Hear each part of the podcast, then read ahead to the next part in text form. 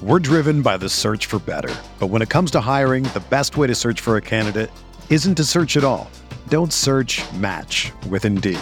Indeed is your matching and hiring platform with over 350 million global monthly visitors, according to Indeed data, and a matching engine that helps you find quality candidates fast.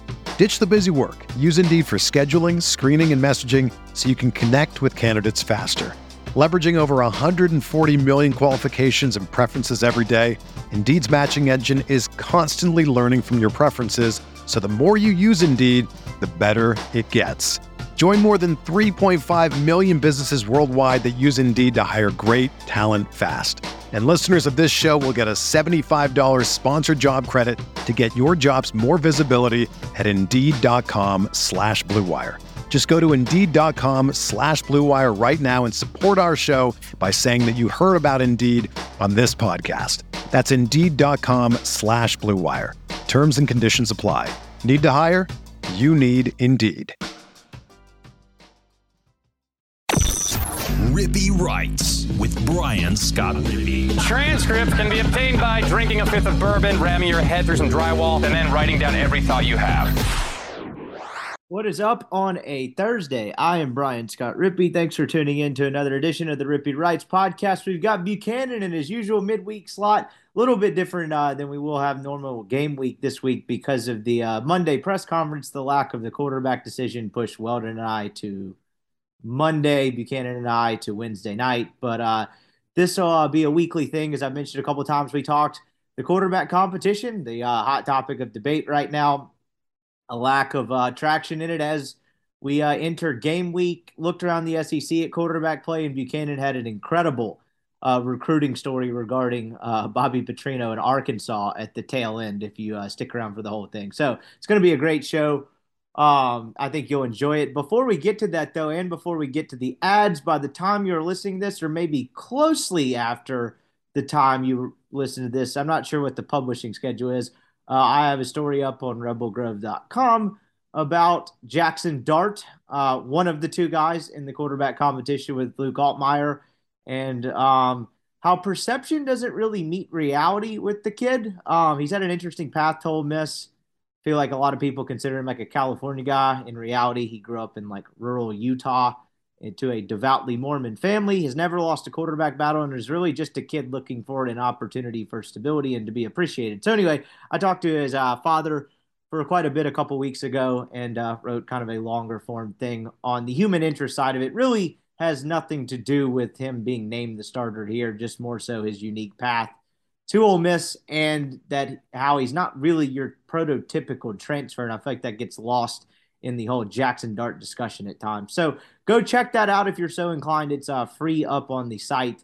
Um, it is a longer story. I'll warn you there, but uh, hopefully worth your time. So anyway, uh, we got that up on the site as we uh, get ready to kick off football season.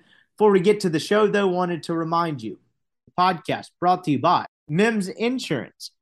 Matt Mims is an independent insurance agent based in Oxford. You need to hit him up for all of your insurance needs. Everything's expensive right now. Inflation's high, gas is expensive, groceries are expensive.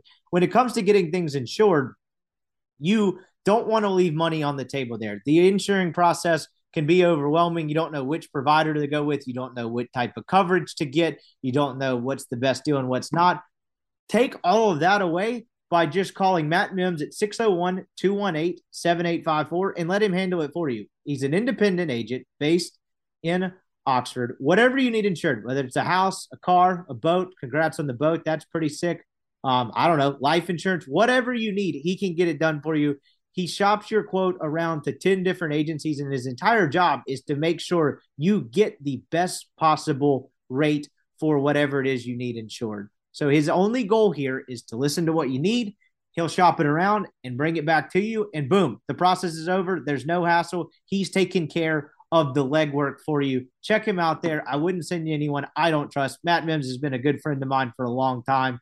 Anywhere in the state of Mississippi, he's based in Oxford, but anywhere across the Magnolia State that you need insured, he can help you out. No problem. Check him out there, Mims Insurance at 601 218 7854. That's his personal cell. He's going to pick up and he's going to make all of your insurance needs easy and painless. Check him out, Matt Mims there in Oxford. Podcast is also brought to you by Skybox Sports Picks. Ran into the guys at Skybox over the weekend.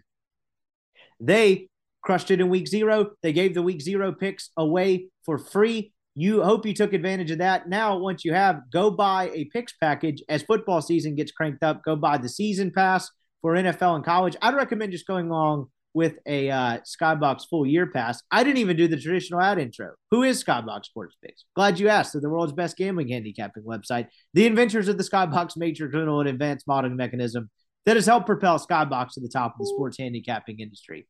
This is a disaster of an ad read, but you know it's not Skybox making you money. They're going to have a picks package to fit your price range. Whatever sport you like, however long you want to do it, a week, a month, a day, a season, you go all sports whatever it is, go check them out on the site. They're going to have something that fits your price range and they're going to lead you to profit more consistently than your own brain. This is the bankroll season. You got everything ready to go. This is going to be the year you finally profit. If you go off your own knowledge, that's probably not going to be the case. If you use Skybox, they're going to actually lead you to profit and you're going to get to the end of the year and be like, wow, that was awesome having that amount of supplementary income. Big week for Skybox last week. Had a lot of guys reaching out about the promo code. Use promo code RIPPEE, R I P P E E. That'll get you 20% off any purchase. Glad to have those guys on board. Skyboxsportspicks.com.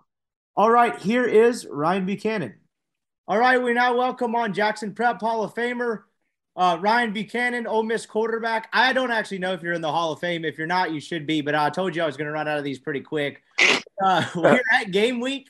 Um, Ole Miss taking on Troy on Saturday. Football's back. We got a little palate cleanser for week zero last week. Wouldn't say it was a great slate of games, but you know, it was football on. Um, how you feeling on your end? What's been happening?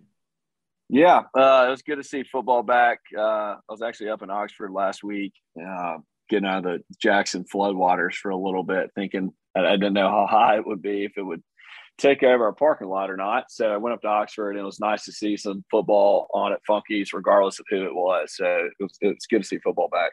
Yeah, you had, as just tradition holds, Nebraska just completely pee down their leg. They decided to run an onside kick against Northwestern because they didn't want to give Northwestern the ball back when they were nursing a lead. Uh, to add a, another weird element to it, that game was played in Dublin, Ireland. Um, I saw on the on I saw on Twitter that at that game wherever they're playing at that Irish stadium, in true Irish fashion, apparently like the the kiosk credit card like system went down with all the cash registers, and they just said to hell with it, all this booze is free until we get this. No way. So the lines are just out of control, which uh that just christened in the football season nicely. And then you had Vanderbilt put up 63 points on a team with you know 11 players in matching uniforms. I didn't know that was capable. I think Hawaii's going to struggle this year, um, to say the least. Yeah, I think but so. Vanderbilt actually looked like they had some guys. You know, they had a little bit of SEC speed. I went back and watched a little bit of that game. It was uh it wasn't awful. So we got football back. It's game week for the Ole Miss Rebels. I think the news um, of this week is that there is no news at the quarterback position. I got to say, I thought Lane might name a starter on Monday it wouldn't have stunned me if he had kind of waited until Wednesday, maybe, and just kind of typical Lane fashion, yeah. even if he knows who his guy is at first. But we'll start with the Monday aspect of it. I my guess was if he didn't name it on Monday, he still knew who the guy was. But uh, that wasn't really the case at all. He act they actually had Luke Altmyer and Jackson Dart come out and speak to the media afterward. And of course, if they had just been, you know, told who was starter or not, they media relations would have not had that happen. So like it seemed that they didn't know on Monday. Um, and you know, we go through Wednesday, he has the teleconference, there's no news. I guess we'll start there. Or you uh what's it what do you figure it's like going into a game week not knowing and then kind of having to face the media five days before a game like talking about you know the potential of either starting or not starting i imagine that's pretty difficult to do while also preparing for a game yeah, I mean, I, I look, I, I do think that.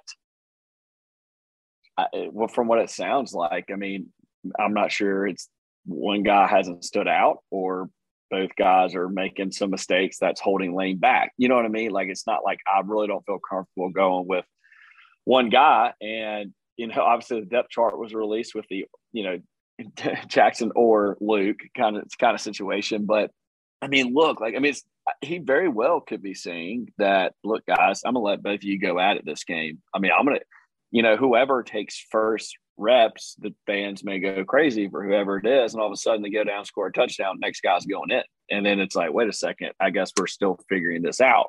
And really, I mean, it's look, that's just kind of weird to test a quarterback competition in a game, like even if it's Troy or whoever, some you know, but like it's still it's still kind of crazy to think that, but um, he's still maybe trying to figure it out. I mean, maybe guys are just kind of not making mistakes or not making plays and turning the ball over, and it's like I really don't feel comfortable naming somebody, not just because he's trying to be politically correct, but he really may not know.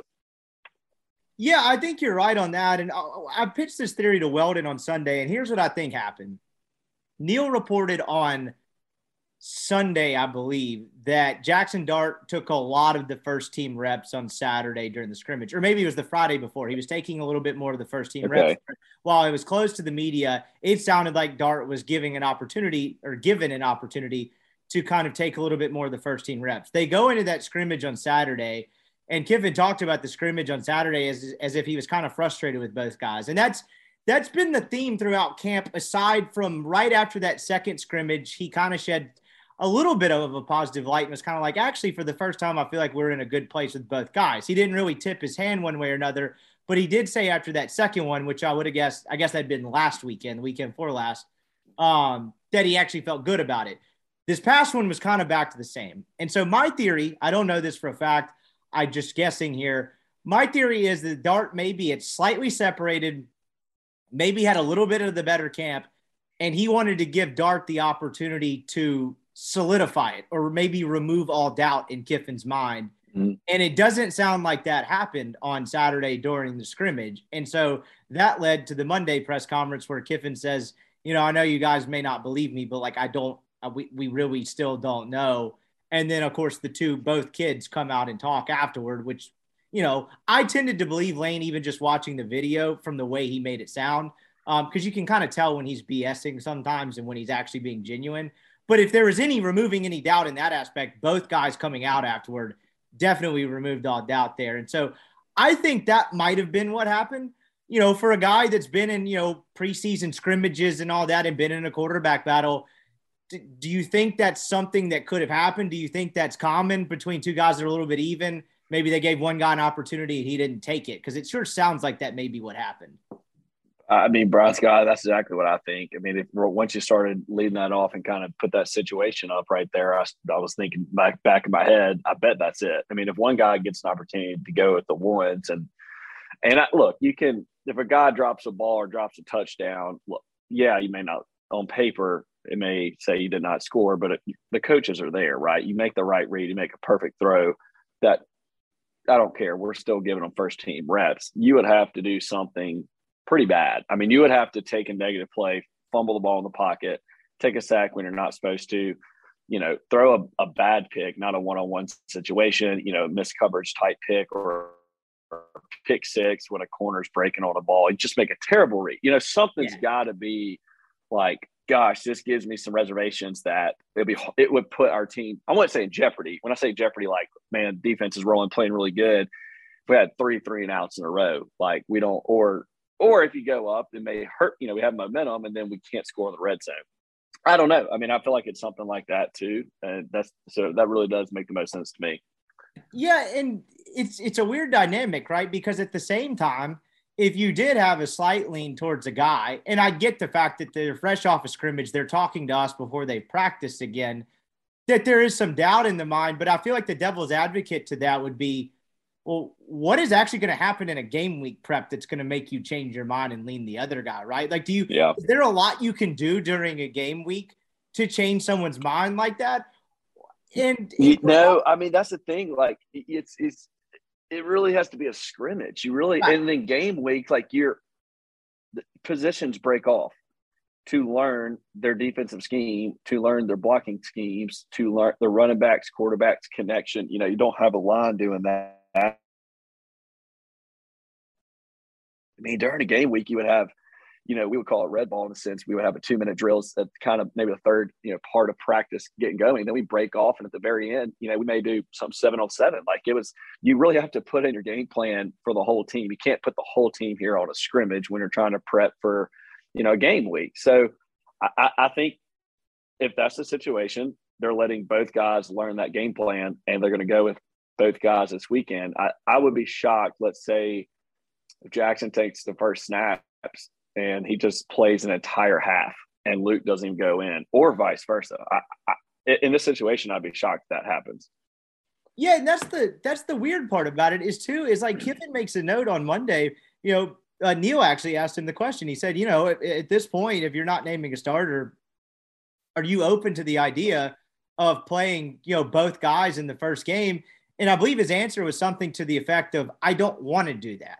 Now, that does that mean he's not going to do it, or did he answer that he's opposed to doing it and we aren't going to do it? Of course not. But he just said, yeah. I would prefer not to do that. We would, you know, we'd like to go with the guy, give him the bulk of the first team reps, really for the, all the reasons that you've outlined on this show throughout the preseason, right? It's very hard to do the back and forth thing, but it sounds like you're almost approaching a point where, like, you might not have a choice because, as, as you pointed out, and I was actually going to ask you about this too, when you get into game week, it's not only what can you like, what can there actually be done to change someone's mind quarterback battle wise. You're not practicing yourselves anymore. Like it doesn't matter if it's Troy or anyone. Yeah, right. You got to get into that right. game week mode of prepping, like you just outlined. So the whole like him versus him for a position battle that seemed to go out the wayside because yes, Ole Miss should beat the hell out of Troy, but they are a Sun Belt school. This is not them playing Central Arkansas or Lamar or something, right? I mean, mm-hmm. look, if something yeah. gets real weird, like you could enter a close game in the fourth quarter and be like, oh my God, you got to do your homework and you have to prep.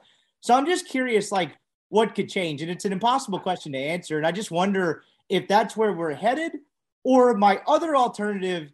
And again, this is just guessing based on the hypothesis that we just kind of, you know, brought into the fold here is the fact that it probably still ends up being Dart, but because of what happened on Saturday, Kiffin was not ready to just say, "Yep, it's him," because it was kind of a bad taste in his mouth. Don't you think that's probably the other possibility where it still ends up being him, but he wasn't ready yeah. to say it on Monday just because like he wasn't great on Saturday. You know what I mean? Yeah, and that that very well could be. I mean, you're you're talking to the press right after that. That very well could be the case. I, I think that's the case. I mean, I, I think they're going to give him opportunities. So. And look, if he takes it, and my gosh, you call the right play, you call the right slow go. I mean, heck, you could do a swing route with all you do is just throw the to a running back to the side, and the coaches made a, a perfect call on it, and he runs 60 yards. It's like great.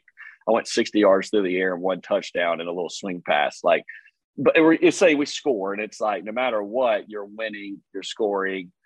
Great, like you know, if a wide receiver breaks open and he hits them that's just wide open. It's like okay, like no matter what, like okay, we're gonna roll with him. Like pretty much I'm waiting for that to happen, I guess. Yeah. Um, but look, I mean, I, and this has nothing on Luke. Very well could be Luke. I, I, I don't know. I, I really have no idea. But be, like you mentioned in earlier weeks, um, you know, Jackson has a lot of upside and, and ha- definitely he's a bigger guy. He has more athleticism to him than Luke. Um, so, I mean, maybe he likes that aspect of having that too in his play calling. So maybe he sees that and he's just given an opportunity to say, you know what, just take care of the ball, make right decisions in a sense like don't have terrible screw ups and we'll roll with you. And that might have happened Saturday, but if it, you know, this past uh, scrimmage weekend or two weeks ago, but if it goes right Saturday, then like, okay, hey, we're going forward. Do you think, just as someone who's been in that situation before, whether you're, we'll start with Dart. If you're Dart and you you know, I mean, that guy can read the writing on the wall. Like he's been around the football program before. He knows what's going on. If he's kind of given, say, the upper hand going into that Saturday, do you think your mentality would change at all going into that and being like, this is kind of, I won't call it a final exam, but like, hey, if I nailed this, this could be, this could be it in terms of, you know, winning the job out of camp. If you were in that position and they kind of, you know, say we slightly leaned your way versus the other guy going into a late August scrimmage before game week, would that change anything you did, even if you tried not to? I mean, I think it should. I mean, there's either going to have one or two thoughts. It's either going to be like, I better not screw this. And this is a lot of things in life. Like either I better not screw this up so I can keep this, or all right, sweet, I got their confidence. Like I'm going to go out and play the game that I know, and I'm going to absolutely show them and put, you know, no doubt in anyone's mind, I'm the guy here. And I, like that would kind of give me, when you kind of put out that situation, if that was me going to the first week, I'd be like, all right, we're, we're going down and scoring. And I'm not, we're not letting up the pedal. I got all my ones with, you know, my first team with me. We're playing a team that's probably not as strong as an SEC team. Like, I'm just going to go out and just be, and be more confident knowing that they're running with you, I would say. And I feel like that would be like a positive mentality change of what you're saying. Like if he does get that, he knows that the coaches are in his corner. Like I'm gonna, you just feel a little bit more free. And again, like I think with our scheming and play calling versus a team like Troy, it's going to put him in situations to where he's going to have open guys. You know, just the thing is like in a situation first and second down or like what I'm saying is like take your medicine when you're supposed yeah. to. That will lead. The coaches are watching every single, you know, play and watching the defense of what to call next. Like take your medicine and then when the opportunity is there, like go strike because they're going to give you an opportunity. They're going to draw up a good play to have that wide receiver on a one on one or so, you know, something's going to be open and then strike crack then. But don't try to feel like, man, I gotta first play, let me have a pull read. I'm going to pull it and try to see what I can get when, man, I should just hand that off, got a four yard gain, or just try, don't try to do too much when it's not the time to strike, you know, and like you need to know those plays. Like if you have an RPO and you're reading the safety and you know he's biting down into the boundary, you know you're out, you're in. If you have a three by one, your receiver is winning every single time on the inside. That like we, we would have play like that that could be a 20 yard pass play, but it's a run play. But like, you know, man, this guy's biting. They call it again. Like, I'm absolutely going to rip this. Like, now is the time to take it. May not do it the first time, but second time, but the third time, like, I'm going to strike then. And I think if he has that mentality of like, it's not playing scared, it's just also playing smart and playing confident. Yeah. And I'm glad you said that and went there because I'll throw like the opposite scenario at you is and again this is me just kind of spitballing and throwing out an idea i don't know anything i certainly don't pretend to know what lane kiffin and them were thinking but i almost wonder obviously what's been the whole kind of narrative throughout this camp is that they're trying to hone dart in and quit getting him to take so many unnecessary risks and they're trying to get luke to push the football down the field mm-hmm. i wonder if part of it if they did indeed kind of give up give dart the upper hand or more first team reps on friday and saturday i wonder once he did that if he just continued to go balls to the wall and they're like, Jesus, this kid's a maniac. He will not stop throwing it in tight windows down the field. Like this yeah. kid is not reined in at all. Whereas like the inverse of that is, you know, if you kind of put Luke, say, perceived behind the eight ball for a day or two, does he start taking more shots? You know what I mean? That could be their thinking. But on yeah. that part piece of it, I, I wonder if that's what happened, where he still gets kind of a hint that, hey, you get more first team reps today, and he's still just guns ablazing all the time not taking your medicine like you described it. I just wonder if like they kind of flipped it on him for a second and they actually finally brought the inverse out of each guy, but not in the way they were hoping for, if that makes any sense.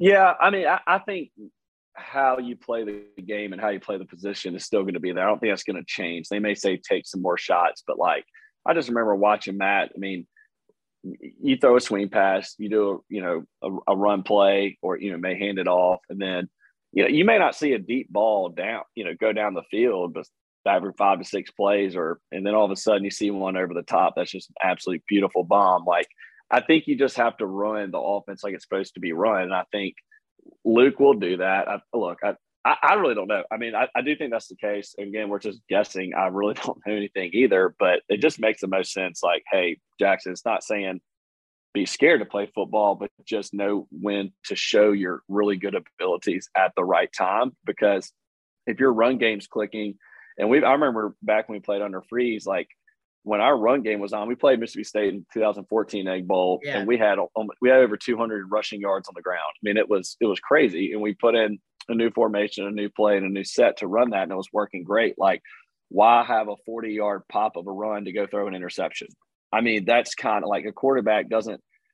You, That's in the sense of like being smart. You got something working. So, like, I think if Jackson, if that was the problem or what held him back, if he can just realize, let me just, I don't have to be the hero every single down, but you know, that every couple plays that will definitely come in a sense, and and then then you can strike that 2014 game, you guys were kind of beat to shit in the receiving core, right? And on defense as well. Yeah. I remember that was, you know, that was one of the better wins of the freeze area and honest uh, era, excuse me. And honest to God, one of the better wins in Ole Miss history because of kind of what you guys were working with that game. I remember that LSU in 13 comes to mind when Ritter makes the kick.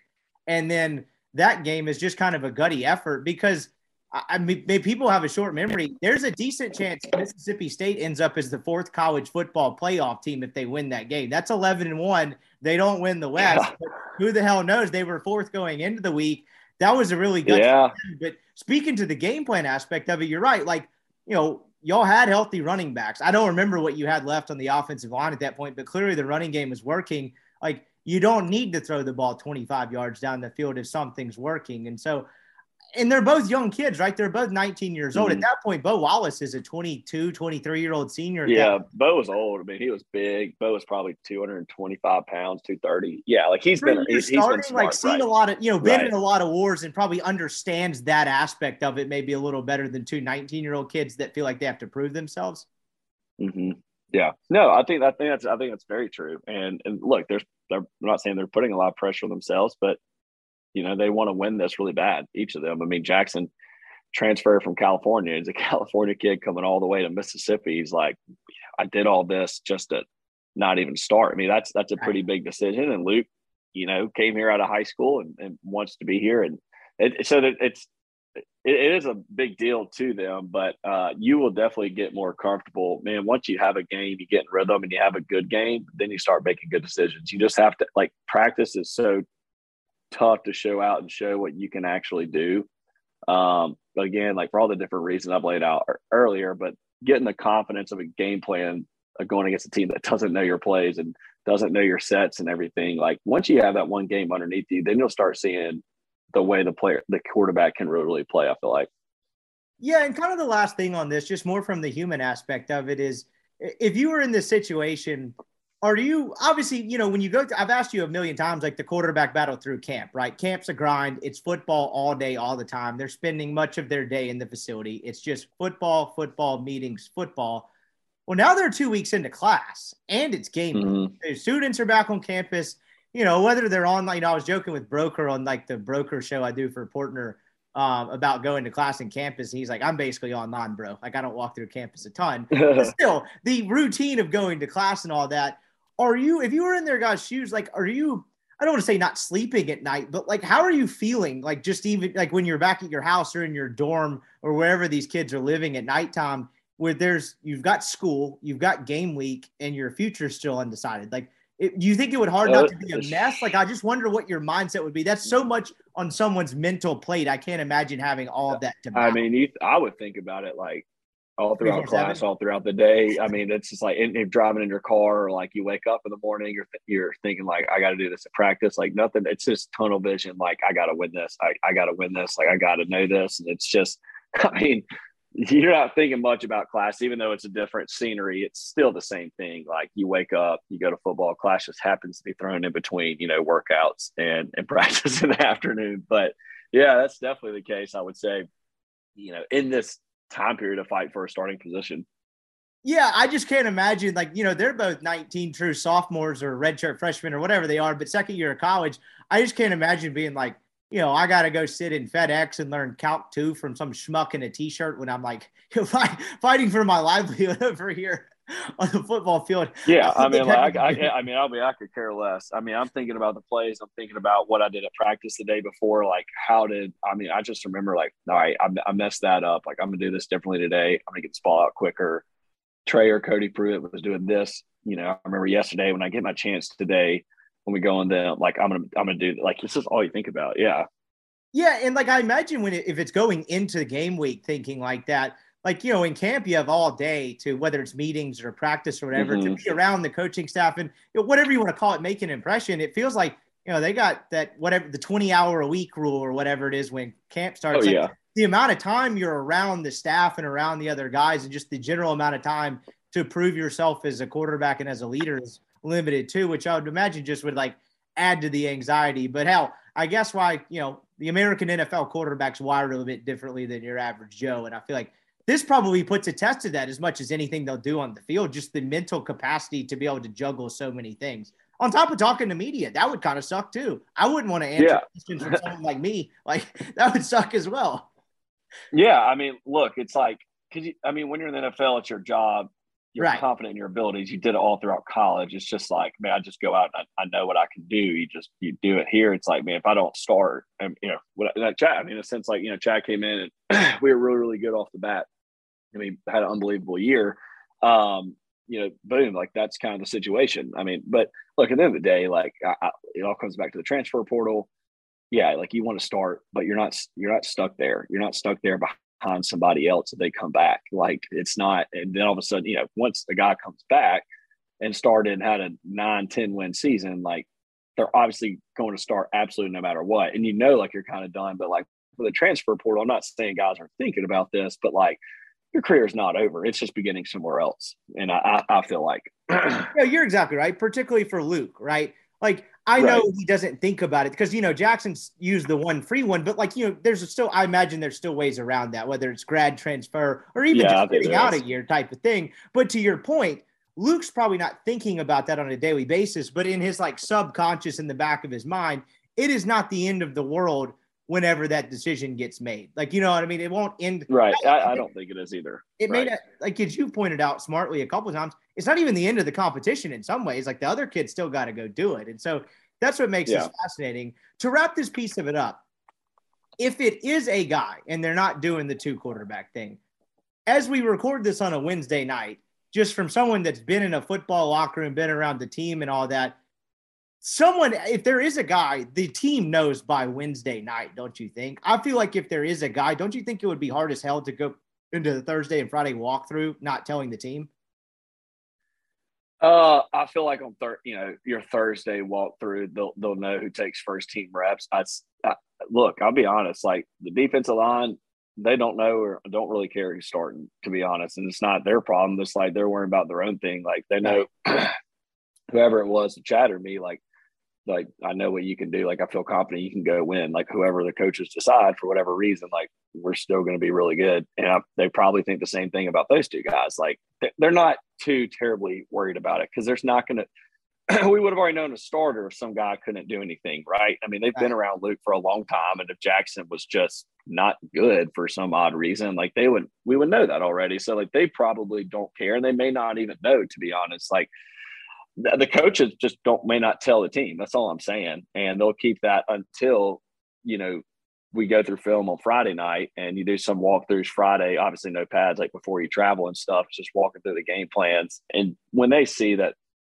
whoever may be taking those reps then like yeah he'll probably start but i still think most guys understand i mean you grow up around football like you don't know what could happen i mean and, and they'll be happy with whoever starts we're driven by the search for better but when it comes to hiring the best way to search for a candidate isn't to search at all don't search match with indeed Indeed is your matching and hiring platform with over 350 million global monthly visitors, according to Indeed data and a matching engine that helps you find quality candidates fast. Ditch the busy work. Use Indeed for scheduling, screening, and messaging so you can connect with candidates faster. Leveraging over 140 million qualifications and preferences every day, Indeed's matching engine is constantly learning from your preferences, so the more you use Indeed, the better it gets. Join more than 3.5 million businesses worldwide that use Indeed to hire great talent fast. And listeners of this show will get a $75 sponsored job credit to get your jobs more visibility at Indeed.com slash BlueWire. Just go to Indeed.com slash BlueWire right now and support our show by saying that you heard about Indeed on this podcast. That's Indeed.com slash BlueWire. Terms and conditions apply. Need to hire? You need Indeed. Whether you're a world class athlete or a podcaster like me, we all understand the importance of mental and physical well being and proper recovery for top notch performance. That's why I'm excited that Unifyd Healing is sponsoring podcasts on the Blue Wire Network. Unifyd Healing is a new and super innovative global network of wellness centers powered by Energy Enhancement System, or EE System. If you haven't heard of the EE System yet, then you'll want to listen up. This technology promotes wellness, deep relaxation, purification, and rejuvenation. Wherever you are across the globe, access to a center is easy and affordable. Interested in experiencing the EE System technology for yourself? Go to unifydhealing.com/bluewire to learn more and find a center near you. That's unifyd, U-N-I-F-Y-D, healing.com slash bluewire. No material or testimonials on the Unifyd Healing website are intended to be viewed as medical advice or a substitute for professional medical advice, diagnosis, or treatment. Always seek the advice of your physician or other qualified healthcare provider with any questions you may have regarding a medical condition or treatment and before undertaking a new healthcare regimen, including EE system. I just don't think they came into their position meeting rooms and said, "Hey, don't tell the media, don't tell everybody, but Jackson Dart's going to start." Like, oh, 100%. That's not the case. Yeah. Yeah, that would honestly that would just be like cruel, particularly for a college. Yeah, yeah. Go talk to this. Yeah. Go talk to the media and lie. Like that, would just be almost mm-hmm. impossible to ask a kid to do. That made me think of one other thing though. the Kincaid Dent aspect of this. So when you know after that first scrimmage, this is classic, just Kiffin knowing how to work a media, um, just up and down. I imagine after that first scrimmage, it didn't sound like either quarterback played particularly well. So he gets asked a question about it as always, and he just hypes up Kincaid Dent. He's like, he had the best day Yeah. far. And one of the things I've never asked you about is that quarterback battle in 15 clearly became you and Chad Kelly, but Devontae Mhm. Kincaid was there as well. Y'all were in the same class, if I'm not mistaken, same age. In theory, like, would it have been the most insane thing in the world if that kid just blew up and beat both y'all out? No, I guess not. But he's not in the picture and in the focus. Kind of the same thing with Kincaid Dent, right? He's not a completely, you know, he's not like Rudy. Like he's not getting a jersey because his parents gave some money, like that, a walk on or something. Yeah. You know what I mean? Is it like, I don't know if awkward is the right word. Is it kind of weird having the third guy that, like, you know, I guess should technically be in the mix? But as you've outlined, I think we may have talked about this earlier. It's pretty much impossible to run a three way quarterback battle, kind of like LSU had down for a little bit before Brennan mm-hmm. quit. Like, is it weird having the third guy in the room that no one's talking about and probably isn't the focus, but like, there's no reason on paper he shouldn't be because he's just as inexperienced as the other two guys game wise, if that makes sense. Yeah, I mean, it's uh, is Kincaid on scholarship? Kincaid, I believe, is on scholarship. I Okay. believe. Did, did he come to Ole Miss, or was he given like one later, or like ha, like No, I believe he know? was a consensus three star kid that they took in the class Okay. as a scholarship. I'm almost positive that's the case. I'll double check and look that okay? up. Um, yeah, it, that's it doesn't matter. I mean, like matter now. I'm just Right. from Kiffin's standpoint, like you know, you take because I didn't know if he was like gray shirt walk on or something, and you like because he was behind these other guys. walk on is your point. Okay. Yeah. So and th- sometimes would separate it, I guess, like on the roster, but not really competing. But if he is playing good and he's been there the longest by far, like I, I mean, I, I guess it would be. Uh, but at, the same time, I guess when Devontae and I were playing, he would just make a horrible, just dumb decision, or we'd be in the film room and you'd sit there and be like, what is he doing? Like he's just running around the backfield. Like all you had to do was step up in the pocket and hit a post curl. Like, and like I, we, those are simple moves and, and movements, but like you turn your back and take a loss. Like you kind of know you do that a couple times.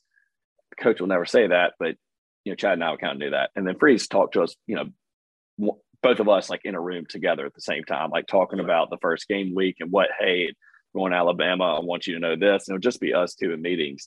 But like, I mean, Kincaid may be with them. I, I don't know. Uh, but I was just, I, only reason I asked that, because like, you know, there's always quarterbacks on the roster that might have come as like, you know, a walk on position or a gray shirt, and then they go to tight end or something else. And then like, you kind of know your four or five star guys are going to would get the most opportunities to play. So I don't know. I mean, I definitely think he probably showed pretty darn well. Like he's been there a while and, and he went through stuff all last year, but uh, I, I have no idea. But also, it kind of makes sense. Like you, you know more from a media perspective on how Lane is. Uh, Like if he wanted to deflect, that's a and wasn't really sure. Like no one's standing out. I would think that's a good way to do it.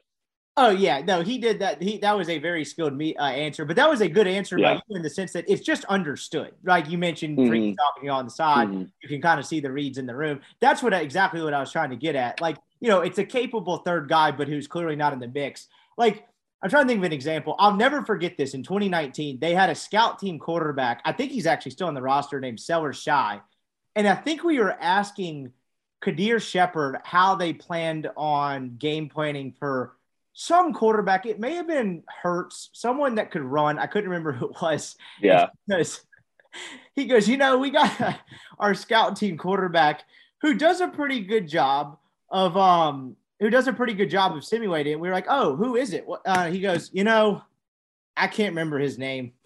I, started, I started cracking up. Who was y'all scout team guy? Did y'all have a scout team quarterback back at back in the day? Do you remember who? Yeah. I Uh, yeah. So um, Drew Davis.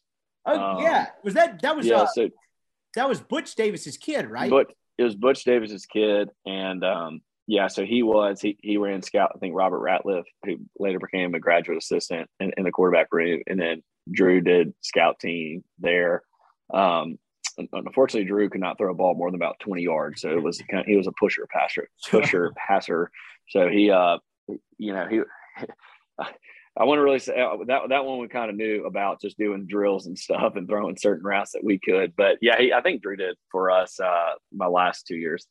Yeah, okay. I was just curious, but that that was kind of the difference between a Devontae Kincaid or a Kincaid Dent than what I, you know, like I'm talking about guys like that versus Mhm. the scout team guy. I was honestly just curious who the scout team guy was. That's one of my Kadir Shepard. We didn't get it to talk to him often because well, one time we talked to him and he dropped the f bomb. The other time he gave away like a crucial part of a game plan, and like he was a media relation guy's nightmare. But it cracked me the hell up when we were asking about who the who the scout team guy was, and he just kind of smiled and goes.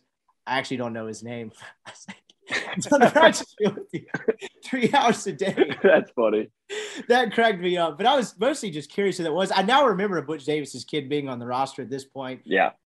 We'll get back to Ryan Buchanan in just a second. But first, a quick word from our sponsor, BetterHelp. This podcast is sponsored and brought to you by BetterHelp. You ever had trouble focusing? Maybe there's a lot on your mind, feeling a little bit of stress, a little bit of anxiety. You need to try BetterHelp. It's a proven online therapy service that can get you hooked up with a therapist in as quick as 48 hours. You can go on video, you can go audio only to where you don't even, uh, or you can go in person. You don't even have to see someone face to face if you don't want to. It can be tough to train your brain to stay in problem solving mode when faced with a challenge in life. Therapy is just like anything else. You know, we put gas in our cars, we get our oil change, we get the tires rotated. Your brain's no different. How you treat your brain affects how you go through life. Therapy's uh, nice. It's kind of nice just talking to somebody, you know, and kind of getting it all out there. It's very laid back and it's uh it's super helpful. You need to try. BetterHelp.com. Check them out. Use the promo code MPW and that'll get you 20% off. Check them out, our friends at BetterHelp. Podcast is also brought to you by LB's University Avenue there in Oxford. Go see Greg if you're Rippee Writes subscriber. That's rippeewrites.substack.com. You get a free newsletter from me. Uh, the Friday one drew a lot of new signups. I wrote a bit about kind of a change Lane Kiffin. I appreciate the feedback on that and uh, all the new signups. So thank you. It's a free newsletter, but it also gets you discounted meats. If you're a subscriber, you get a 16 ounce prime strip from LB's and a five for 20 bucks and a $5 pack of sausage. That's one hell of a way to kickstart your grilling weekend. Oxford's so lucky to have a meat market like LB's. There's all kinds of delicious stuff and cuts and fresh seafood and sausages. It's grilling season. Weather's eventually going to get cooler. Football's on the television. Go buy LB's and get something incredible to throw on the grill. Tri tip, filet burgers, whatever the case may be. Go find your own favorites at LB's and enjoy the grilling season. Check them out. LB's University Avenue there in Oxford. All right, back to Ryan Buchanan. Um, before we get out of here, I just kind of wanted to bounce around. We'll do the SEC a little bit, but you know, we got game week. We got real games that count that coming this week. As a guy who you know teaches the quarterback position, kind of studies the art of the quarterback position. Are there guys in college that like say just come this weekend if you had nothing to do and you're sitting on the couch, someone just gave you 18 beers and was like, "Go to town, man." Are there is there one or two or whoever guys that you enjoy watching play the position on Saturdays? Um, you know, it's I hate, hate to give it the the Bryce Young, but like I think he's a good example Oh, that's, of that's just showing. Yeah, I mean, and, but like just seeing, watching his call mentality, like he has something in his head that like I probably didn't have as a freshman, just Yeah. a, a mental aspect, and maybe that's Saban, you know, how he works his guys to get them to that point, to see how calm they are and see how he can control a situation no matter how bad it gets, and to also hold, you know, say like, you know, everything's going bad. That's all right. Like I'm going to play my game. I don't need to lose my temper. I don't need to get down. Like it's just that guy, man. Like I, I love to watch how chill he plays. Like I feel like a quarterback that looks so relaxed out there are the ones that really, really stand out. I mean, Joe Burrow is that way, and of course, Bryce handles himself that way. Um, and, and I, I just, it's it's weird. I mean, when I'm watching quarterbacks, it's it's great to watch a, you know, athletic play or something like that, and you know, scramble out, get a four or five yard game for something that might have been a loss, but like also watching like how the position's supposed to be played, like making right decisions, like you know what I mean. Look, all star plays, unbelievable athletic plays, like Mahomes does, is awesome and but it's also cool you know i like to watch and see like especially the ones that are in a competition or just won a competition like are they going to make really bad mistakes? And if they Yeah. do how are they going to handle themselves that next series? Because they're given one more series. And just seeing how they come back and do they freak out? Do they compound what happened the last series or do they settle down and get into it? So that's kind of like the things that i just like watching and try to teach you know high school kids just the mentality over this game. Um, and, and just how to how to handle the ups and how to handle the downs and try to keep yourself play within yourself in a sense, like um, of not trying to do too much, not trying to do something you know you can't do, but like bouncing back and just watch the mentality of a lot of these guys on opening weekend.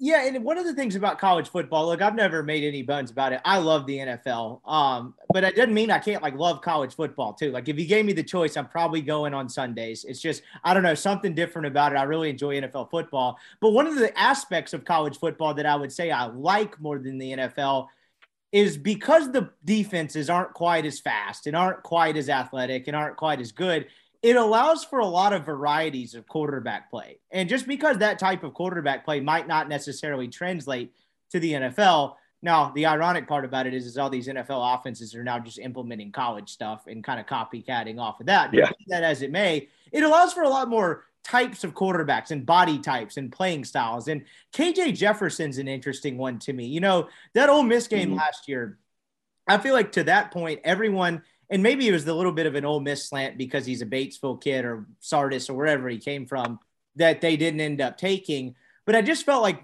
entering that Ole Miss game, you heard a lot about what he was not as a passer and what he couldn't do. Toward that game when they scored 53 points or 52 points or whatever whatever it was and almost won the game. That for me, and maybe I was late to the party, got me to the moment where I was like, well, whatever you keep saying this kid can't do, whatever he's doing is kind of awesome. And the way he plays the position at 230 pounds and that constant running threat and the ability to kind of take hits like that while also still be a pretty damn good passer, you know, within the realm of your basic kind of passing concepts for three quarters or four quarters was always impressive to me. Do you admire guys that maybe don't play the position the traditional way? Like, yeah, obviously you were a pocket passer, right? For the most part, you can make all the mm-hmm. reads, make different throws. Whereas like KJ is just a different breed. Do you admire kind of like the unique guys like that, or is it kind of harder to see what they see and evaluate them if that really makes any sense at all?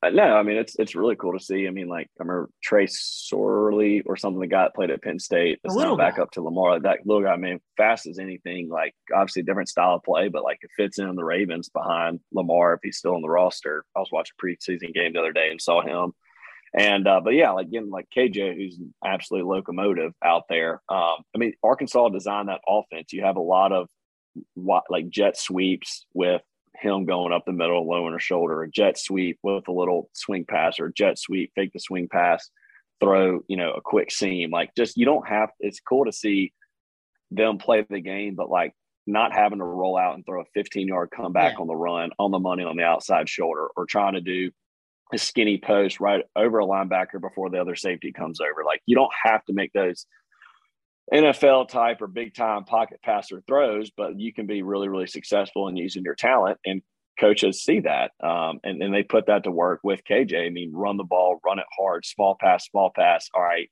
defense is coming up. They may pay, put one more extra guy in the box, and then he gets one over the top with a four yard separation of the wide receiver. Doesn't have to be absolutely perfect, but like if he slows down a little bit and has separation and catches it, like that's a 40 yard bomb. Like it is really cool to see. And it, look, that is a good point of watching. I mean, like Taysom Hill at BYU, like, yeah, obviously still, I guess you still call him the quarterback position, whatever you want to call him for the Saints. But same thing. Like it's really, it's cool to put their talents and let it show on a big stage, like a power five college football. So it's very fun to see too. How underrated that you brought up a great point there. How underrated of an aspect of it is is when you finally have an offensive coordinator or head coach that's calling plays that kind of swallows their pride and tailors an offense around the guy. Cause like, you know, Kendal Briles there at Arkansas. I mean, look, he's a pretty creative mind and a lot of different stuff. But like, you know, I doubt that version of Arkansas's offense was what he ran at his previous stops precisely. Like, how underrated is it to have a, a, guy kind of tailor a quarterback around an offensive skill set. Obviously, the greatest example ever of this is Lamar Jackson. They went all in yeah. on it. And guess what? Whatever you want to say about the playoff stuff, they win a ton of games. They won a ton of games. He won an MVP. It undisputably worked. The Super Bowl debates, whatever, topic for another day. Uh, go see first take for that one. But my point being, versus like a Rich Rod in 2019 was like, we're going to do what we're going to do. And that did not work to the benefit of Corral. It worked greatly to the benefit of the Plumlee because he just happened to fit it right. Well, you know, it worked in that moment and Corral didn't look as good. But guess what happens two years later? You know, Rich Rod's at ULM. Uh, he's now at Jacksonville State, but ULM and the guy that he benched is a Heisman contender. Like how how underrated is it like for a quarterback and how people, the general public, evaluate them. When you actually have a coordinator that wants to build something to their strengths versus just the system is the system and you better do it type of thing. No, I mean that's too, it's so underrated. I don't even know how to put it on a scale. I mean, when Joe Brady came down to LSU and put in that offense with those right. guys, with Ja'Marr and, and, and, Jefferson, and then obviously Joe, like look at that. That offense was absolutely unbelievable. And I remember when Rich Rod came to Ole Miss, and I always thought Matt had talent, and I was just shaking my head. And it's nothing against John Rhys, but I was like, what is the future of this program? We, you're going to win. You're, you're, you're, I mean, you're aiming for a, just a winning season here. You're trying to go seven and five. Like it's just it's not sustainable. And you had talent there that needed to be utilized. Um, you bring in the right coach, and again, Heisman candidate and generational quarterback for Ole Miss. That if he stays there, you never hear the name Matt Corral. I mean, he just if he stays in that offense, I mean, it would keep running with John Rhys strictly because of the coach. And you just, I mean, Matt may transfer and may work out. You know what I mean? Like you never really know. Um, so it is, and two, like, look, the head coach decides his coordinators, right? I mean, he's going to get his guys unless it's Matt Luke, you know, a little different situation. But but most of the times you're going to have run your offense. Whether if you're a defensive guy, you're going to get an offensive guy that you want, or if you're like Kiffin may call some head some plays himself, and so did Freeze, and you got to have a guy that wants to run what you want to run. But like they, they're paid to win games. I mean, you're making 600,000, 600,000 or whatever, a million dollars, and maybe more as a coordinator at larger schools. And you got to win. Like if you can't gear an offense to whatever card that you're dealt with their two quarterbacks on that roster for that season, I mean, you have to sell tickets. It's all a business in the day and, and win, sell. So it is very, it is so underrated how, how important that offensive coordinator is and, and how he's calling and whether that's head coach or coordinator and putting in something that works, you know, for the team and your assets. I mean, if you have a great running back, you're a fast team, you got fast receivers, fast running back, a really, uh, you know, athletic line that can go fast. Like you, if you just put the pieces together and call the right plays, I mean, it makes life. It can make an average quarterback look great. It can make a great quarterback look below average. So that's that's kind of the way I look at it. You just nailed what exactly happened during that 2019 season, and probably I don't want to say one of the most like aspects of things that people don't understand because I do think fans get it and fans are smart, but maybe you know fans, media, whoever included, don't necessarily understand in the moment because that's exactly what happened in 2019. You're one. Yeah, I mean, I, yeah. You're preaching yeah, to exactly. the choir here. We so I used when I, I was first starting a podcast back then, and I did every episode with Colin Brister. And while this was going down, we were always on the Corral train. We're like, look, I get it in the short term. This Plumlee thing. Yeah, I was too. Yeah. And you bust a run the entire like you bust a run. It looks cool, but like what, what is this in two years? But the reason it was mm-hmm. happening is because Luke felt a ton of pressure to get to a bowl game and win six or seven games with that young team and save his job. And I think he wanted to be kind of more of a run heavy, smash mouth football team. And on top of that, he felt that Plumlee was his best chance to get to six or seven wins. But the aspect that you just brought up is what exactly is the future here? What are you building towards? Are you trying to run I hate to call it gimmicky, but quirky offense to get to six or seven wins and save your job in the short term. Okay, well then what? What's the next step with a quarterback like Plumlee in the SEC and that type and, of? And look, that that may work in the American Conference. It may work exactly. great over there, and I bet it probably will. But oh, Gus is the guy. Davis lined up, yeah, like if there's a, a guy that Davis, can work for it's Gus. Yeah, and I mean, you just have a guy that the defensive line freaks that you see that look like you know 29 year old men out there that played through five years in the NFL or whatever. Like that's who you're lining up against at the time. Like that that's just what I saw, and it just was like, man, we're just not utilizing everything. So yeah, I mean, I I remember not fighting with people. I wasn't like I'm not hating against Ole Miss over here, but like, well, is it, well, I mean, this is I, we have one great run. That's great, but we haven't scored in three possessions. Like y'all, y'all just not frustrated about that. The red zone offense was brutal. You they get it down in the twenties, and they and they had a bad kicker. So like you couldn't do anything. You're right though. Like uh, you say, you didn't get in fights. We didn't get in literal fights, but I would literally have people DM me every time Plumlee scored a touchdown. I'm just like, this is not working. Oh gosh, yeah, this I can just literally not working. Oh gosh, that's. I'm funny. not saying the kid sucks. I'm just saying this is not the point long term.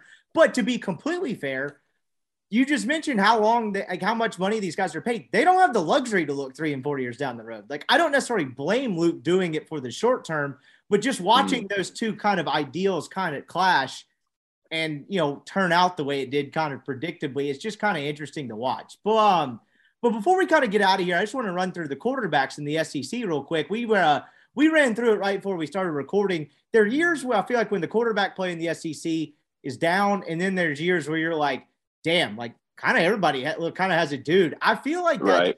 more geared toward uh, geared toward the latter this year. I feel like there's a lot of good quarterback plays, or at least a lot of quarterbacks that fit said system. I'll run through them real quick, and then we'll kind of hit a couple high points. But just to kind of outline what I'm talking about, clearly Bryce Young, Alabama, Will Rogers, Mississippi State, kid that's been in that system for a long time. Will Levis. And I think, and, and look, yeah, like Will, like I mean, third year in a Leach offense, they both got comfortable. They both know what throws he can make, what he can't make. They both know what what works, what doesn't work. Like I mean, and it's one thing to be out of school, but it's what and you just don't play. You're a backup position. It's a completely different thing when you get to play early. Man, you go through all these seasons. Like Will, Will could very well, with as much as they play and, and how stats. I'm not say they're padded, but like he's gonna um you know he'll probably put up some really really big numbers and that's just how their offense is too you know they play short pass short pass short pass long pass short pass run so he'll, he'll have a big year i think for sure being a third year there you're right in the film. So uh, Neal has a guy on his Thursday night show that's a big film guy named Pete DeWeese, and it's really a fascinating listen. And for dudes that don't get like the schematics of football, like me, it really helped me kind of learn and learn what to watch for. When particularly in a Leach offense like that, when you're your second and third year, the timing on those short passes they do almost becomes freakish. Like the amount of times he puts, especially the when they're option routes. Yeah. Like I mean, we didn't we didn't have option routes. It sounds kind of crazy. I mean, we had hot routes. We didn't have option routes to where you can go. You know, you can go fade, curl it up. You know, there's some that are just search routes in college football. It's like I'm gonna do a slant half speed, and this is in high school too. I'm gonna run a pretty much a slant, just find a little open area, and you yeah. both know based off that coverage, there's your open area, and like that is tough to put in your first year. So, yeah, I mean, kudos to them. Like, if state should be pretty hyped up about themselves and I mean, expect a lot out of it just because you don't. I mean, we had our third year guy, and Matt didn't even think of Matt. Like, he didn't have two years growing up in the same system. Imagine if he did. It's gonna. It would have been so slow to him, so easy for him, and like, so yeah. I mean, I state needs to put a lot of pressure on themselves. I feel like they should be expecting a lot in an offense like that, when you mention you have the option routes, if you don't have that kind of timing and understanding, can't you look dumb as hell really quickly? Like if you're oh not, my gosh, he can, he can look like the dumbest quarterback ever. And yeah. look, because you got to, it's all timing. You got to throw it and know that he's going to be there, and you make the right read and go straight to the linebacker, and you're like, what? I mean, there you you don't hold up a sign to the fans and say that that was not my fault. Yeah, obviously. Like, so, yeah, I mean that that's uh that, that that's huge for their type offense, and, and it definitely helps. That would actually be a solid move. You know, you guys do have the whiteboard on the sideline. You just sharpie in like that's on five. He doesn't really get it. I just I don't think that would get well with the fans. That would be a, hilarious move on the sideline. That's on him. Um, just keeping it rolling through. Will Levis at Kentucky. I got to be honest, I didn't watch a ton of Kentucky last year beyond, you know, when they were on and Ole Miss wasn't on. He's definitely better than what Kentucky's had at the position before. There's some NFL buzz with Levis. How much have you seen from him? What do you kind of think of him? I know he's got some arm talent that they don't typically have at that position. I just feel like I need to see a little bit more. Yeah, I mean, I've uh, I mean, shoot, I've, I've honestly just watched a couple things that come across on social media of Kentucky yeah. football. That's about it. And, and the, you know, a couple throws that they have talking about quarterback competition on college football live. That's to the extent of it. But man, the dude's got a fluid release and he looks, he doesn't look like he's stressing out too much of what he's doing. It looks like he's done it before. So, I mean, I, I think the guy's, you know, probably gonna be pretty talented. I mean, I don't know what he was out of high school or anything, but regardless, uh, you know, look Kentucky. If he if he turns out to be what they he's they're supposed to be, like we all know, Kentucky's not the Kentucky of the past. I mean, th- they could really do something on the East here. Um, Hendon Hooker at Tennessee, when he got finally got the job last year, they look like a much more explosive offense. That Heupel offense is kind of Kiffin on steroids. They just go fast, fast, fast, fast, fast. The other kid's name is escaping me that he beat out, but it was not the kid that started the year. He's been pretty good. What have you kind of do? What, how much have you watched him? What do you know about him? Oh man, I, w- I really don't know. I mean, I wish I could answer a lot of these, but it's unfortunately it's going to be what I'm watching on TV on Saturday over the first couple weeks. Joe Milton was the other one. I forgot the other kid. Yeah, I'm still I'm kind of interested. Some of these guys are like kind of proven, have some stuff under their belt, but not like you know, an established guy. Uh, we went through Jefferson. Stetson Bennett, just, you know, counting his time until he's the greatest uh, insurance agent in the history of Athens, Georgia. But damn, what a legend. What a so everyone likes to kind of dump on him. He's got the Georgia name, looks like a frat kid. But I mean, he made some huge throws in that national title game and like was very much more than your typical Georgia, you know, throw the ball 10 yards down the field and rely on the running game. Like he was actually an asset for them in some of the downfield passing stuff. Just curious what you've thought from watching him play for nine years. Yeah, uh, going you know for, uh, going into his tenth year, I think he he's really had a lot of a lot of experience here, and I mean, I look, I, it's never easy. At the end of the day, he's doing this on the largest stage in America. I mean, my my gosh Almighty. Um, I know quarterback country, and David Morris has trained him since he was in high school, and he's you know bounced around a lot of different places. Was down in you know Jones uh, Junior College in Mississippi for a little bit and had a stint. I just think like guys that have been around the game of football for that long, like no matter what your height, size, and weight, and you have NFL players absolutely stacked around you. I mean, if they went on routes and you could have a good football and your timing's right, like you might not have been a, that great first or second year, but if you put a guy around his fourth year, fifth year in college football, or heck, even sixth with NFL guys surrounding you, like when he, everyone could throw a, like a fade down the sideline, a 40, 50 yard fade. I know it looks like a really long ball to the stands. It's not that bad if it's one on one and you have an NFL wide receiver. It's a lot harder to throw a seven yard scat route sitting behind a will linebacker when you can barely even see him over the offensive line. Like those are tougher to do, I feel like. But Stetson's like, he's done great. I mean, he is, he, he's, he deserves all the credit that he's gotten. Um, and he's smart with the football. Like he needs, he knows how to play the game and how to win games, and that's that's one of the most important things. Spencer Rattler goes to South Carolina. I literally have no idea what to make of this. He's clearly better than what they had at the quarterback position. South Carolina could have been historically bad last year, and they were actually pretty scrappy. They almost made a bowl game. I mean, hell, they started that week one or week two with a graduate assistant that decided to exhaust a final year of eligibility because they needed quarterbacks, and he actually played in a game. Like clearly it's an upgrade. I just don't know if I get it. He's kind of a smaller guy, seems to make poor decisions. He got a pretty good arm. I, I will see. I, I, just don't know any, like, I don't even know what that looks like. He's going to look weird in the South Carolina uniform, whatever. Did you see the Cot Commanders? Yeah. I don't know what they're calling their mascot these days. I just got to see it. I don't know. I don't know. I don't have an opinion.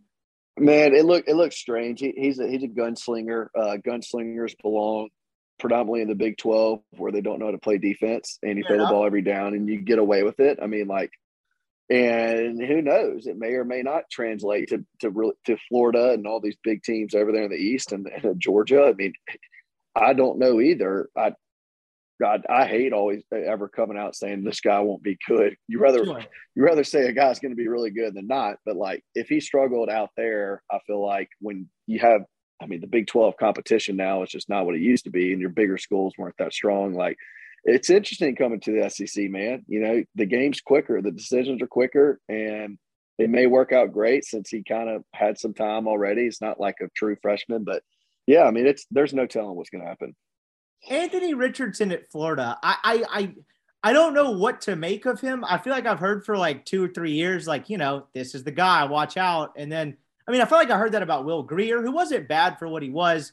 Mm-hmm. Um, the kid Felipe Franks, and then it's just like, well, you know, you keep saying that, but like, what's the peak of this? I feel like I'd like to see that from him this year. I, I just, I haven't been unimpressed, but based on how people talked about him coming out of high school, based on how people talked about him when Mullen was there, I have not been overwhelmed. I'll put it to you that way. Yeah, the, the guy he's been there for a minute, so like you, this has got to be a breakout year to to really make some big time throws and big time plays and, and win big games. So yeah, that's a good running through Florida's past quarterbacks. You're right. It's like they haven't looked bad. I mean, it's not like they've struggled, or but like you know, All nothing I guess exceptional. Too. Huge ones. Yeah, that, yeah, you're exactly you're exactly right. Um, man, I don't know. It, will be interesting to see. Like uh, uh, that's another one that'll be really fun to you know, watch coming out. They tell, um, excuse me, uh, LSU is not named one. We don't really know. Uh, two contrasting styles, right? Max Johnson and uh, Jayden Daniels from Arizona State are not the same type of guy. But like again, Kelly says the team knows, but they're not telling them for a tactical hmm. advantage Sunday night when they play FSU. That's a gigantic wait and see. We can have an opinion on him when he watches, I mean, when he actually plays a game. The A&M thing, I pulled up an article from the spring. They said it was a quarterback battle between Haynes King and Max Johnson. And I guess I get it. King didn't really play last year, right? He snaps an ankle like five quarters into the year and doesn't come back, and it becomes Calzada's team. Not that Max Johnson's bad, but just from what you heard about King, coach's kid, really talented. I never viewed this as a huge competition, I guess. Doesn't that feel like it also a wait and see? I don't know anything about Haynes King. You saw him play. Yeah, I mean, I think I saw is what just what I think he has some wheels on him. I mean, I, from Yeah. I, I may be wrong. That's He's a basically white why he won the job over wheels. Calzada. You're right.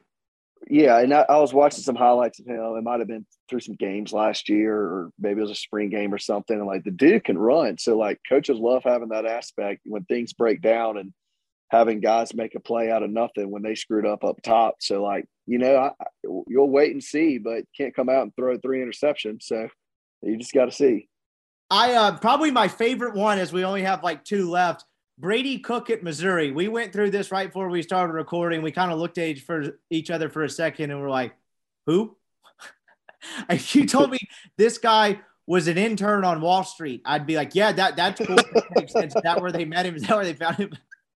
Do you have an in-depth analysis on Mr. Brady Cook? Because uh, I didn't know he played football. Actually, Yeah, I mean, my, my analysis today is a great American name. Uh, He does. That's That is- great for the heart of America over there in Missouri. Uh, I think he'll do great things for the SEC school that no one gives a crap about. He's going to throw four touchdowns tomorrow night against La Tech, and I'm just going to feel like an idiot. But I don't know anything about him. I don't remember him as a recruit. We'll probably have someone email me and DM me and be like, "Oh, you don't remember this guy?" I'm like, "No, I don't." So thank you for your input on this show. Um, the last couple here, obviously the Ole Miss one. We got Calzada and TJ Finley. Calzada transfers from A&M to Auburn um, after it became clear he was not going to retain the job. He just wasn't good. I hate to be an asshole about it. He managed the ship pretty well after not winning the job, but that kid was really inaccurate. He was super unimpressive. You know, A&M might have won that Ole Miss game in Oxford if they had a real quarterback, but Ole Miss was getting some pressure, and that kid just couldn't hit open receivers. And so this was technically a competition. Finley's named the starter against Mercer. Finley's an interesting guy. LSU kid comes back for the Iron Bowl, wasn't great, but nearly wins it. A big kid that's apparently lost some weight. Wasn't he a freak in high school? Do you remember TJ Finley in high school at all? I, I remember him being a huge name.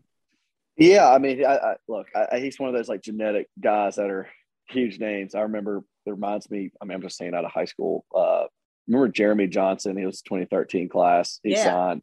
I was actually going to Auburn and was telling because I really liked Auburn, and then I knew they were recruiting him, and I didn't decide I want to take other visits, and then like once he signed with him, I was like, well, I'm not doing this anymore. and then he ends up throwing first game like he was Cam He Newton, was man, awful. 2.0. Man, I mean, it was so much hype saying this is Cam Newton. And anyway, it's like I didn't go there because of that. And then look what ends up happening. Dude was terrible.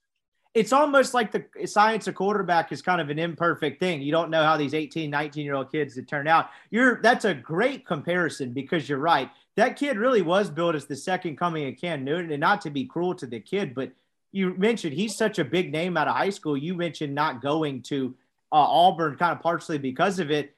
And, you know, talk about an all time bust if you can have that in college or uh, that he just, he just awful. But you mentioned TJ Finley listed out of high school or his freshman year, 6'6, 246. That's, just not, Jeremy. Yeah. that's not, yeah, that's not your typical SEC quarterback. That's a, uh, Hoss. He says he's lost some weight, added a little bit of muscle. I don't know how the science on that works, but wait and see. I don't know. He's still a young kid, right? He transferred from LSU Yeah. after his freshman year, hasn't really been given the keys to anything. Unfortunately for him, that's a that's going to be a weird situation at Auburn this year with Harsin and the AD leaving. Oh, yeah. That just feels like like almost the fan base, not fan base, but the dysfunctional family that is Auburn is uh, rooting for you to fail. That's a good question. When you're recruited by Auburn, so from being on the media side of it and trying to kind of figure out the ins and outs of some of these programs, it's abundantly clear now, and it's become public in the last couple of years because of the fiasco that hiring Harsin and then that you know drama about them trying to get him fired after a year. When you're a recruit, I know everyone tries to put their best foot forward. Could you tell at all what a shit show the Auburn booster culture was, or is that not something you see as a recruit? Absolutely no idea. The only shit show I would say that I saw was when my dad and I took a visit to Arkansas when Bobby Petrino was there, and I was meeting with That's- them at 9 a.m. the next morning, and they hired me. And then we saw like some cameras outside the stadium, like a newscast or something. And we got back to the Hampton Inn, and on the bottom of ESPN saying Bobby Petrino's on the back of a motorcycle with a mistress and had an injury. And his brother was offensive coordinator and text text us the next morning, guys, everything's okay. Um, I'll, I'll be we'll be I'll be taking Bobby's place and talking in the morning. That is an incredible story. You're kidding me. So the day of motorcycle gate, you were taking a visit and then you turn on the TV and that's yeah, and they had their spring game, and they were number three in the country with Tyler Wilson at the time. Oh, they was- were- they, they were- they were a good program. weren't they Like, off a Sugar Bowl? I think so, yes. And I was like, well, uh, I don't. I mean, this is a little weird. I don't think this coach would be here much longer. Uh, that's about it. And remember how bad that Yeah. got? They ended up hiring that poor old man, John L. Smith, who kind of came back into coaching. And it was discovered like a couple games in is that he'd had some really terrible real estate investments and like actually like needed the money. Like it was like, oh, he's doing a good deed helping out these kids. Like actually, this guy's living check to check here. Like this is this is not a great situation for a guy. That's a wild story. I didn't know that. It's crazy how timelines overlap like that. You have you heard the conspiracy theory on the Petrino thing? That's no, I haven't. That there was no, and I don't know this to be true. This is just nice message board fodder. There, the conspiracy is that there was no motorcycle accident. The other dude, boyfriend, husband, caught him and just whipped his ass, just beat the hell out. of him. Could have been. That makes total sense. Like when Dustin Johnson fell down the stairs at at the Masters. Exactly. Like you know, if you're wearing a helmet, why is your face so bruised? You need a neck brace. Like I, that doesn't look like a motorcycle injury, but I haven't hopped on a Harley well ever. Um, that's all the quarterbacks. What an incredible story to end it. He is Ryan Buchanan, former Ole Miss quarterback, MIS legend. This is fun, dude. I can't wait to uh, do this next week when we actually have some uh, games to talk about. Yep, that'll be fun. Take it easy, dude. All right, that's our show. If you made it to the end, I really appreciate you making us a part of your day. Um, we will be back on Friday with uh, fresh cuts. We got LB's Greg's making the picks. Then I've got another edition of the Nick Broker Show to get you ready for game week. I'm ready for football. I know all you guys are ready for football, and uh, I'm glad it's back and kind of glad to be back in the swing of things. Got some uh, nice writing done this week, getting settled in here in Oxford. So, uh, great time of the year. Thanks for uh, making this podcast a part of your day. I really appreciate the feedback as always and enjoy the hell out of doing it. Y'all have a uh, great Thursday and uh, check back in with us tomorrow for fresh cuts. The headlines remind us daily the world is a dangerous place. The elites in charge say everything's fine, stop noticing. But you know better. And your gut knows that time is short to prepare for a world that is four missed meals away from chaos. My Patriot Supply has helped over 3 million families become more self reliant and is the company Americans trust to prepare. Go to mypatriotsupply.com and secure their best selling three month emergency food kits. Each contain delicious breakfasts, lunches, and dinners, averaging over 2,000 calories per day. Secure at least one food kit for each family member. For a limited time, save $200 plus get free shipping on all their Ready Hour three month emergency food kits. You're not ready if it's not Ready Hour Foods. My Patriot Supply also has solar power generators, water filtration units, biomass stoves, heirloom seeds, and critical survival gear. Shop mypatriotsupply.com today. mypatriotsupply.com.